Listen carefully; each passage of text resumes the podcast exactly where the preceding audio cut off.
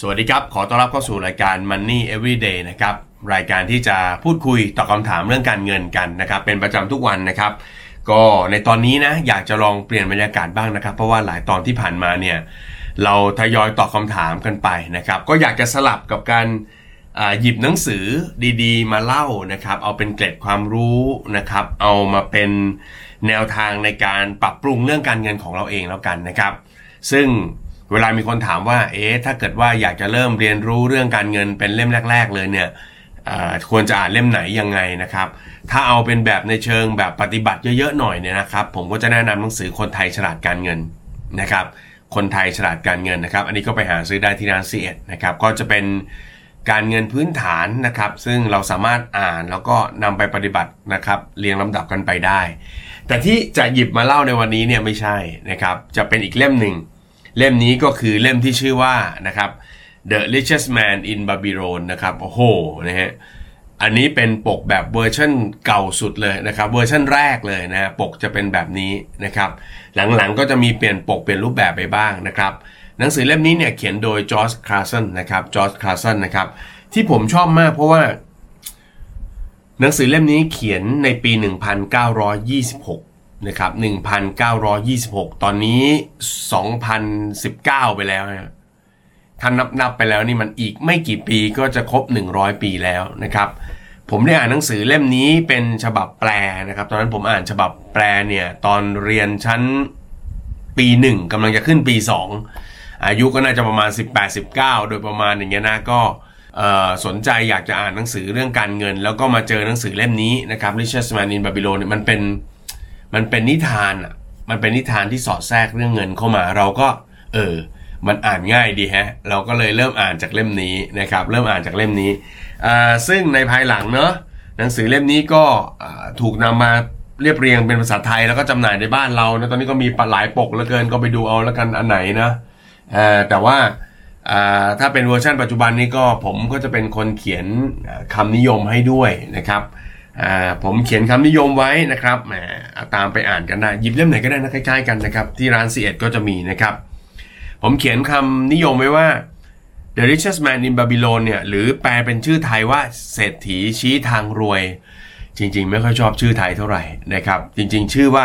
บุรุษที่ร่ำมะเอ่อบุรุษที่ร่ำรวย หรือมั่งคั่งที่สุดในบาบิโลนก็น่าจะดีนะครับ แต่ว่า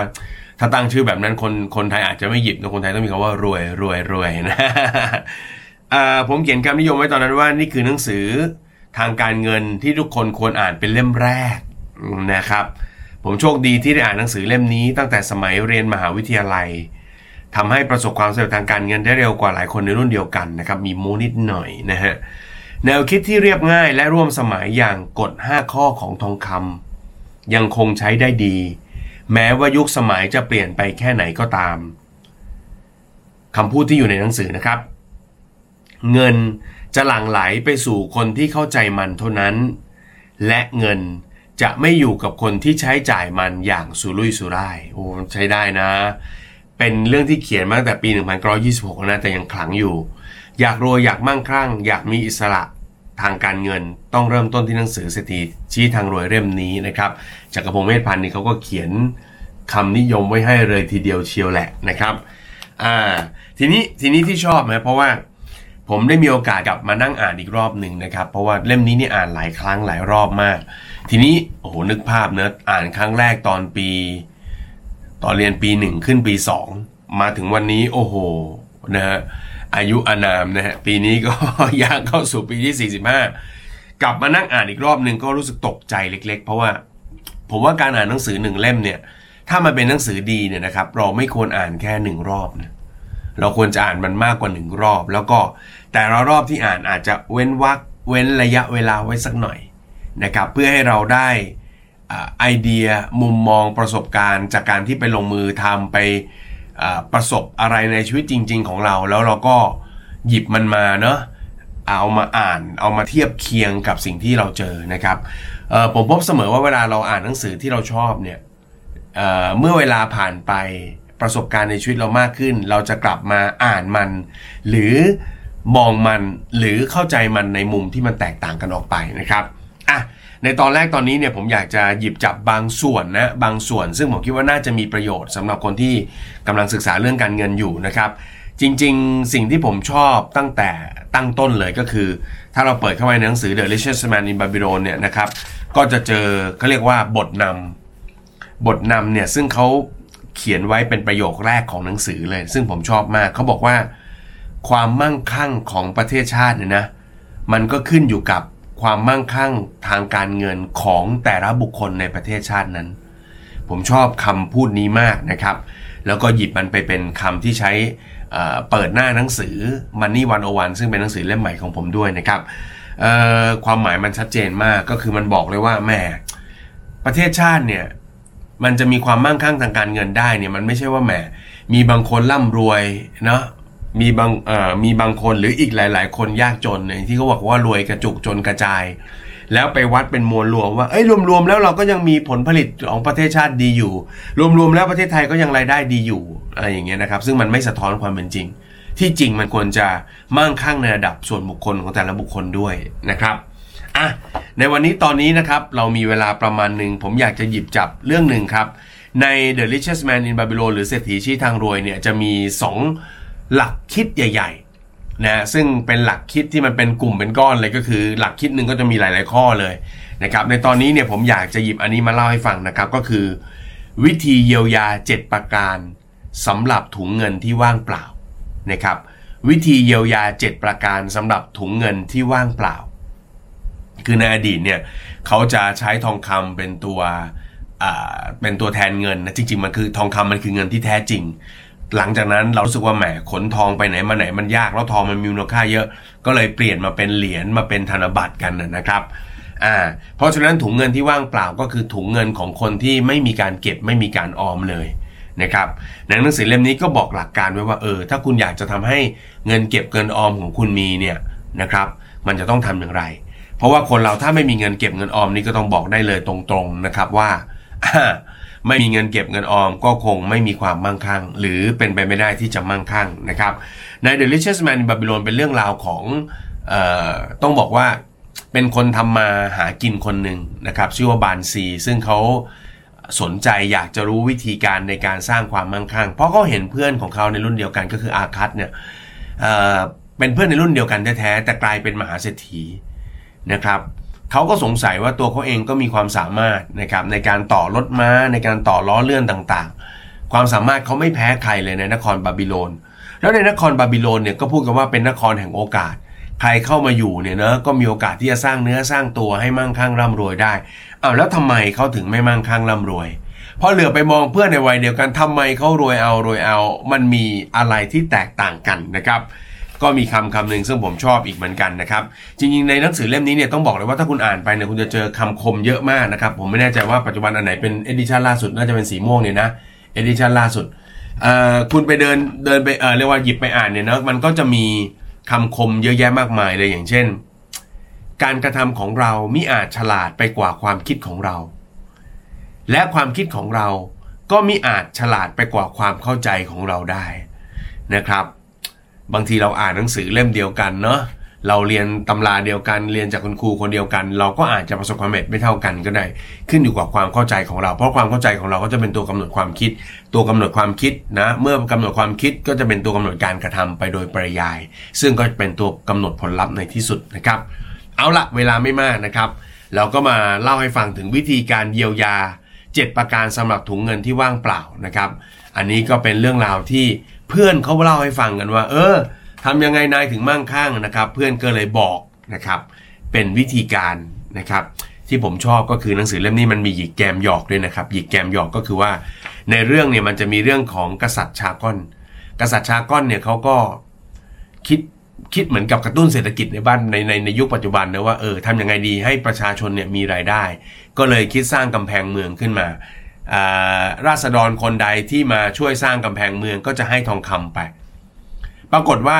มีคนมาช่วยมากมาย ก็มีการแจกจ่ายทองคำจากท้องพระคลังไปเนาะคนก็ได้รับมากมาย แต่สุดท้ายทำไมเอา้า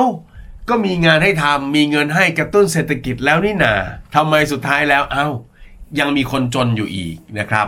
ท่านพวกอามาตเสนาบดีต่างๆ ก็บอกว่าโอ้ไม่มีอะไรเลย นะครับท่านท่านพระราชาของเรานะครับ ก็รายงานกับพระราชาของเราว่า มันไม่มีอะไรเลย ประเด็นมันก็คือว่า เมื่อเราให้เงินกับคนที่มาทำงาน คนที่มาทำงานก็จับจ่ายใช้สอยโดยที่บริหารจัดการเงินไม่เป็น สุดท้ายเงินที่เราให้แรงงานทั้งหลายที่มาทำงานให้เรา มันก็ไหลกลับไปรวมกับคนที่เขาบริหารจัดการเงินเป็นเขาทำมาค้าขาย เขาหาของมาให้พวกนี้ซื้อ พวกนี้ก็ซื้อจับจ่าย สุดท้ายเงินมันก็จะไปกองอยู่กับที่กับคนที่เข้าใจเรื่องการเงิน ทีนี้กษัตริย์ก็เลยถามพวกเสนาบดีว่าอ้าวแล้วทำไมถึงไม่มีการสอนเรื่องนี้ล่ะ นักบวชต่างๆ เนี่ยเนอะที่สอนเด็กๆของพวกเราเนี่ยเนอะเออทำไมไม่สอนถูกไหมทำไมไม่สอนเรื่องเงินล่ะทำไมเด็กๆเขาจะได้รู้ว่าจะต้องบริหารเงินยังไงอุตส่าห์มาทำงานแลกเงินแล้วเนี่ย จะได้เอาเงินไปเก็บไปจัดการ คำตอบดีมากเลยฮะเขาบอกว่า เพราะนักบวชที่เป็นผู้สอนเนี่ย หรือเหมือนเปรียบเสมือนครูเนี่ย ก็ไม่มีความรู้เรื่องเงินหรอกถูกไหมฮะรู้ทุกเรื่องก็ไม่รู้เรื่องเงิน เพราะฉะนั้นเพราะฉะนั้นนะ กษัตริย์ก็เลยดำริว่าเอาแล้วใครเป็นคนที่ร่ำรวยที่สุดในบาบิโลนตอนนี้ ไปเอาเข้ามา ไปเอาเข้ามาสอนนักบวชของเราหน่อย ก็คือมาสอนครูก่อน ให้ครูรู้เรื่องเงิน แล้วครูเนี่ยจะได้เอาวิธีการบริหารจากการเงินจากผู้มั่งคั่งที่สุดในบาบิโลนเนี่ยไปเผยแพร่ออกไปนะครับ ซึ่งในวันที่เชิญนะครับอาขัดหรือผู้ที่เป็นบุรุษที่มั่งคั่งร่ำรวยที่สุดในบาบิโลนมาเล่าเรื่องว่าทำอย่างไรถุงเงินที่ว่างเปล่าของประชาชนเนี่ยมันถึงจะมีเก็บมีออม อาขัดท่านแนะนำสินะครับ ก็ได้วิธีการมา 7 วิธีการดังต่อไปนี้นะครับ อันนี้ก็เป็นบทเรียนที่ดีเนะก็ฝากเอาไปลองคิดลองดูนะครับเผื่อเราอาจจะ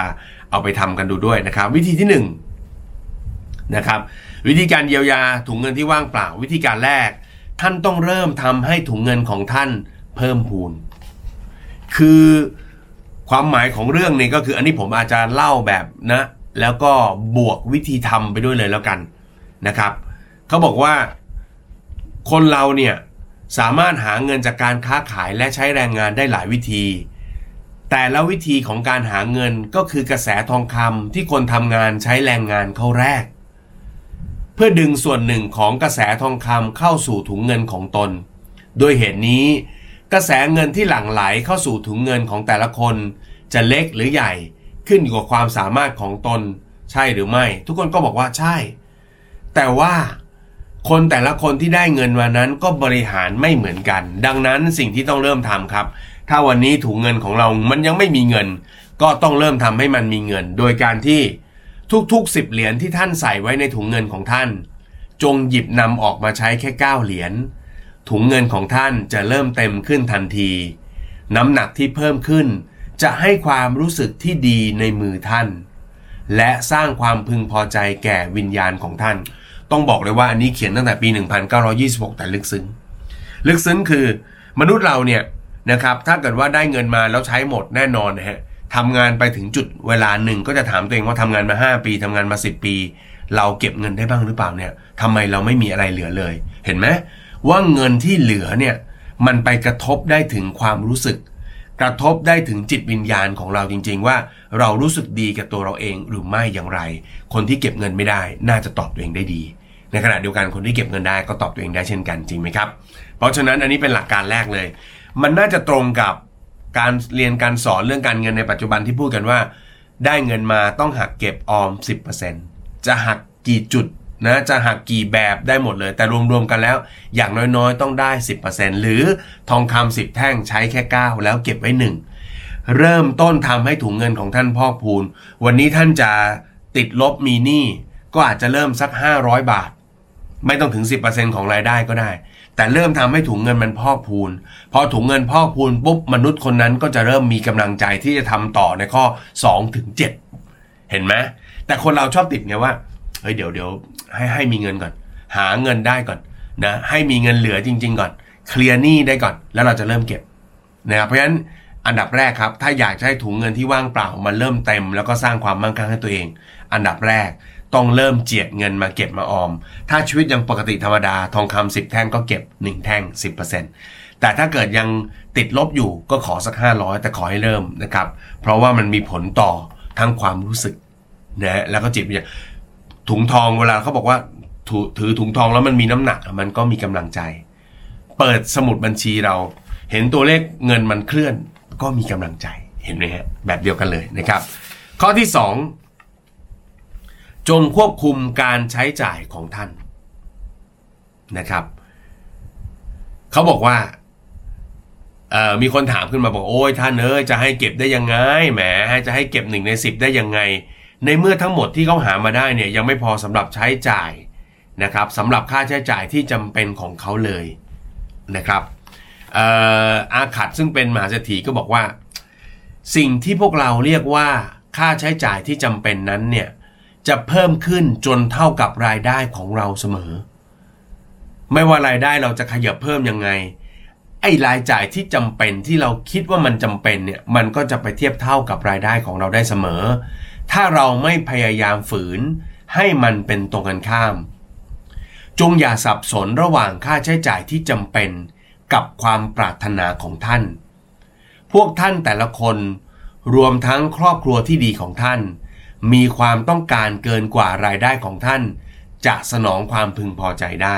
เขาบอกเลยว่า ถ้าเราจ่ายทุกอย่างที่เราอยากจะได้ รับประกันเลยว่าไม่มีทางที่เงินรายได้ของเราจะตอบโจทย์เราได้ เมื่อรายได้เพิ่มความปรารถนาก็เพิ่ม รายได้เพิ่มความปรารถนาก็เพิ่ม มันไม่มีทางเอาอยู่ เพราะฉะนั้นจึง ไม่ได้เลยฮะยังไงก็ตามเราจะต้องหาวิธีควบคุมการใช้จ่ายของเรา แล้วก็โฟกัสไปที่สิ่งจำเป็นก่อนนะครับ แล้วก็สิ่งที่มันเป็นความปรารถนาเนี่ยก็เป็นลำดับรองรองลงไปนะครับเขาบอกว่า จงศึกษาวิธีการดำเนินชีวิตที่เคยชินของท่านให้ละเอียด จงศึกษาวิธีการดำเนินชีวิตที่เคยชินของท่านให้ละเอียด ท่านจะพบค่าใช้จ่าย ที่ลดให้น้อยลง หรือตัดทิ้งไปได้เสมอ จงยึดมั่นคติพจน์ที่ว่า ทุกหนึ่งเหรียญที่ใช้จ่ายออกไป ต้องคุ้มค่าเต็มร้อย เขาก็ไม่ได้บอกว่าไม่ให้จ่ายนะ แต่เน้นการจ่ายที่มีความคุ้มค่า และผมชอบคำนี้ก็คือว่า เราลองทบทวนไลฟ์สไตล์หรือรูปแบบการใช้ชีวิตของเราดูแบบจริง ๆ จังๆดูนะครับผมเองก็เชื่อว่าเหมือนกันแต่เชื่อคล้ายๆอาขัดว่า เมื่อเราศึกษาละเอียดจริงๆเนี่ยมันมันจะพบ เขาเรียกว่ารายจ่ายที่มันมันลดได้มันทอนได้แน่ๆนะครับ ซึ่งตรงนั้นก็จะมีอ่าซึ่งถ้าเราลดทอนรายจ่ายตรงนั้นเนี่ยมันก็จะเป็นการเพิ่มนะโอกาสในการที่จะทำให้ถุงอทองคำของเราเนี่ยมีเงินเก็บมีทองคำเก็บขึ้นอีกสักหน่อยนะครับ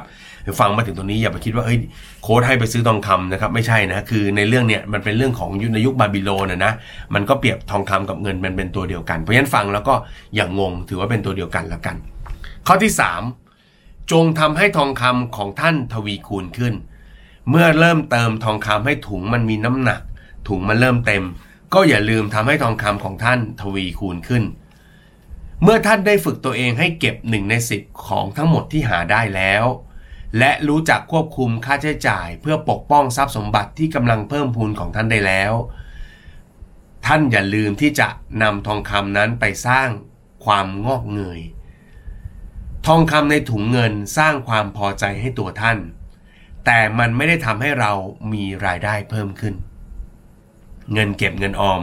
ไม่ได้ทำให้เรามีรายได้เพิ่มขึ้นเห็นไหมครับ ถุงทองที่มีน้ำหนักทำให้เรารู้สึกดี แต่ว่ามันไม่ทำให้มีรายได้เพิ่มขึ้น ทองคำที่เราเก็บไว้จากรายได้เป็นเพียงการเริ่มต้น รายได้ที่จะโทษทีครับ รายได้ที่มาจากมันจะบันดาลโชคลาภแก่เรา เพราะฉะนั้นเราต้องเอาทองคำเอาเงินเก็บของเราเนี่ยไปต่อยอด เพื่อสร้างเป็นรายได้เพิ่มมันเหมือนไอเดียของการที่เราจะมีก๊อกขึ้นมาเพิ่มนะครับแหมถ้าเป็นในยุคสมัยใหม่ก๊อกพวกนี้มันก็เทียบได้กับ passive income นะก็คือเปลี่ยนเงินให้เป็นทรัพย์สิน นะคุณอาจจะเปลี่ยนมันเป็นหุ้น เป็นกองทุนรวม เป็นพันธบัตร เอาไปเป็นเงินดาวอสังหาริมทรัพย์ให้เช่า เป็นเงินตั้งต้นทำธุรกิจนะอะไรแบบนี้เป็นต้นซึ่งมันจะสร้างเงินให้คุณต่อได้นะครับอ่าอันนี้คืออันที่3นะครับก็ถือว่าเป็นแนวคิดเบสิกนะแต่ว่าก็คลาสสิกดีนะครับวิธีการที่4นะครับที่จะทำให้ถุงเงินนะที่ว่างเปล่ากับมันแน่นนะครับแล้วก็มีน้ำหนักก็คือ ปกป้องทรัพย์สินของท่านจากการสูญเสียนะครับ เมื่อกี้ข้อเมื่อกี้เขาบอกว่าให้เอาเงินไปทำให้งอกเงยก็หมายถึงพูดถึงการลงทุน แต่ข้อนี้ข้อที่ 4เขาบอกก่อนเลยว่าหลักการที่เหมาะสมสำหรับการจัดการเงินลงทุนก็คือการป้องกันมัน หลักการสำคัญประการแรกในการลงทุน หลักการสำคัญประการแรกในการลงทุนก็คือ ความมั่นคงปลอดภัยของเงินลงทุนของท่าน นะครับ ก่อนจะยอมลงทุน ท่านต้องศึกษาหลักประกันให้รอบคอบว่า ท่านจะได้เงินลงทุนกลับคืนมาอย่างปลอดภัย อย่าหลงผิดไปกับความฝันลมๆแรงๆว่าจะพบความมั่งคั่งได้อย่างรวดเร็วเห็นไหม เขาโอ้โห ไม่มีการคือไม่มีสปอยว่าโอ้ทำแล้วมันจะเร็วทำแล้วมันจะเร็ววันนี้ เราไปเปิด Facebook ไปเจอแฟนเพจนะเราเห็นกูรูหลายคนบอกมันเร็วทำได้เร็วๆ มีแพสซีฟอินคัมใน 3 เดือนโบปโทนะฮะเขาบอกเลยฮะเนอะอันนี้เป็นนี่มันเมื่อเกือบร้อยปีนะ เขียนแล้วมันยังขลังอยู่เลยว่า เฮ้ย เนอะ เออ ก่อนที่จะเอาเงินไปลงทุนเนี่ยจงมั่นใจก่อนว่าที่ที่เราจะเอาเงินไปวางมันมีความมั่นคงปลอดภัย หาวิธีที่จะเซฟหาวิธีป้องกันให้มันสูญเสียได้ยากที่สุดหรือน้อยสุดหรือไม่สูญเสียเลยนะครับแหมพอมองเป็นฟุตบอลคือเกมรับเหนียวหน่อย ถ้าเกมรับเหนียวหน่อยคือไม่โดนยิงนะไม่โดนยิงก็คือเอ่อไม่โดนเจี๊ยแล้วก็มีโอกาสอะตอนนี้ไม่โดนเจี๊ยใช่ไหมก็มีโอกาสจะเจ้าหรืออย่างน้อยเอ่อหรืออย่างมากคือไปถึงเจี๊ยเข้าได้เลยนะครับ อ่าก่อนที่ท่านจะวางใจเอาเงินไปลงทุนด้านใดก็ตาม จงศึกษาอันตรายต่างๆ ที่อาจมีอยู่เต็มไปหมดในการลงทุนนั้น ข้อนี้ผมชอบมากข้อที่ 4 เพราะว่าคนลงทุนส่วนใหญ่เนี่ยเวลาลงทุนก็จะมองถึงโอกาสในการ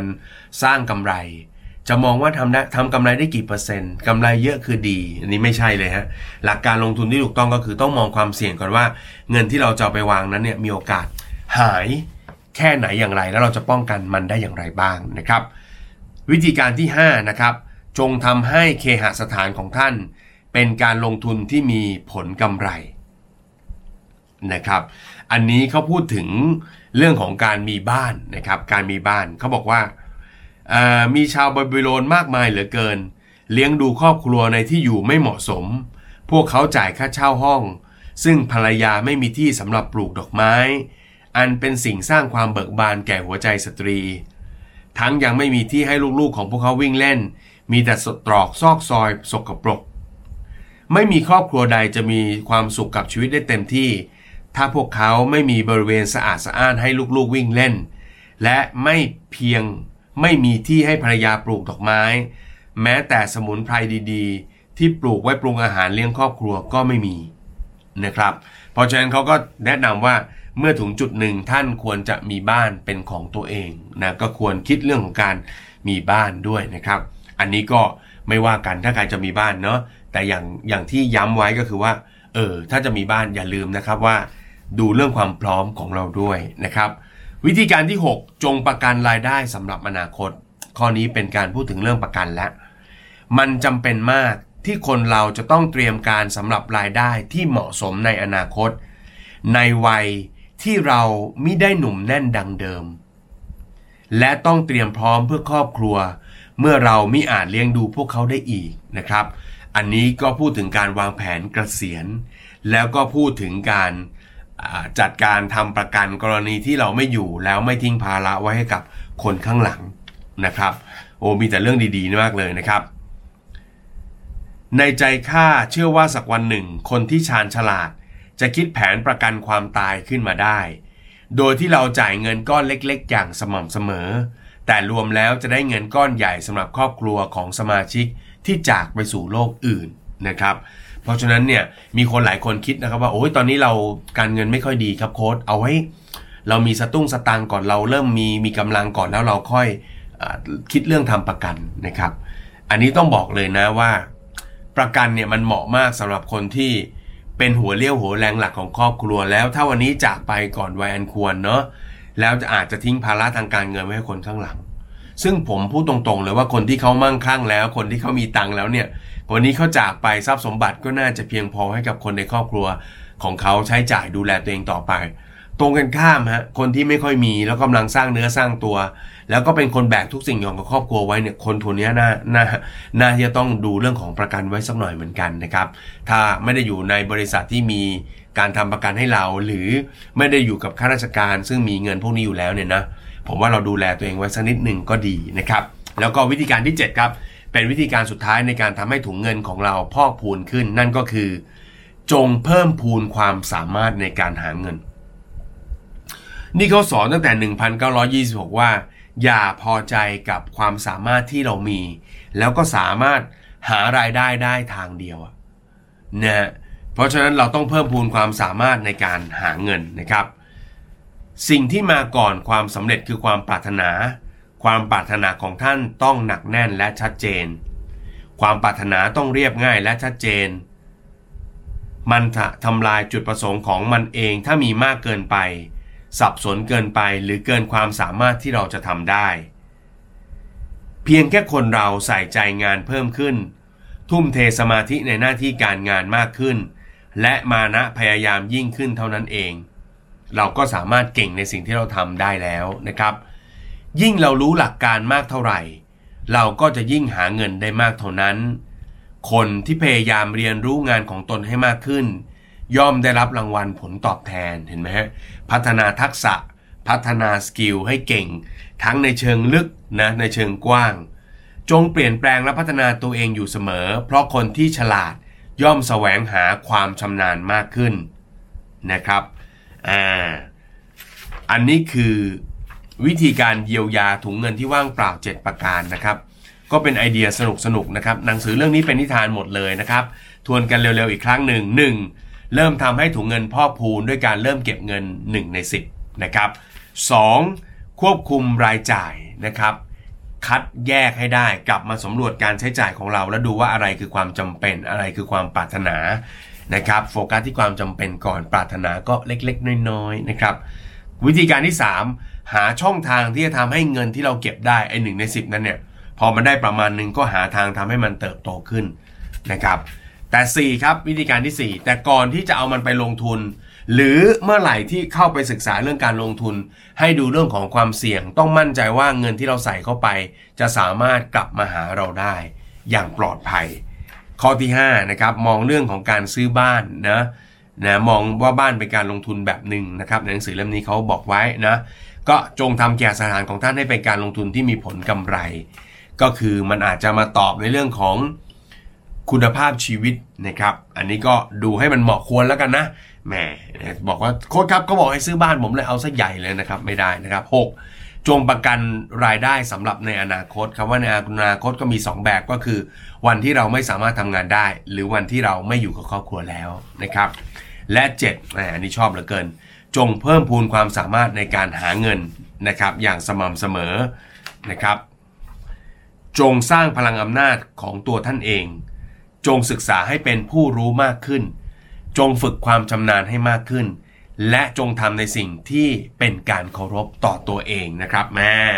นี่คือหลักการแรกนะครับโอ้ไปไปใช้เวลาไปพอสมควรนี่คือ 7 ข้อแรกนะครับของวิธีการเยียวยา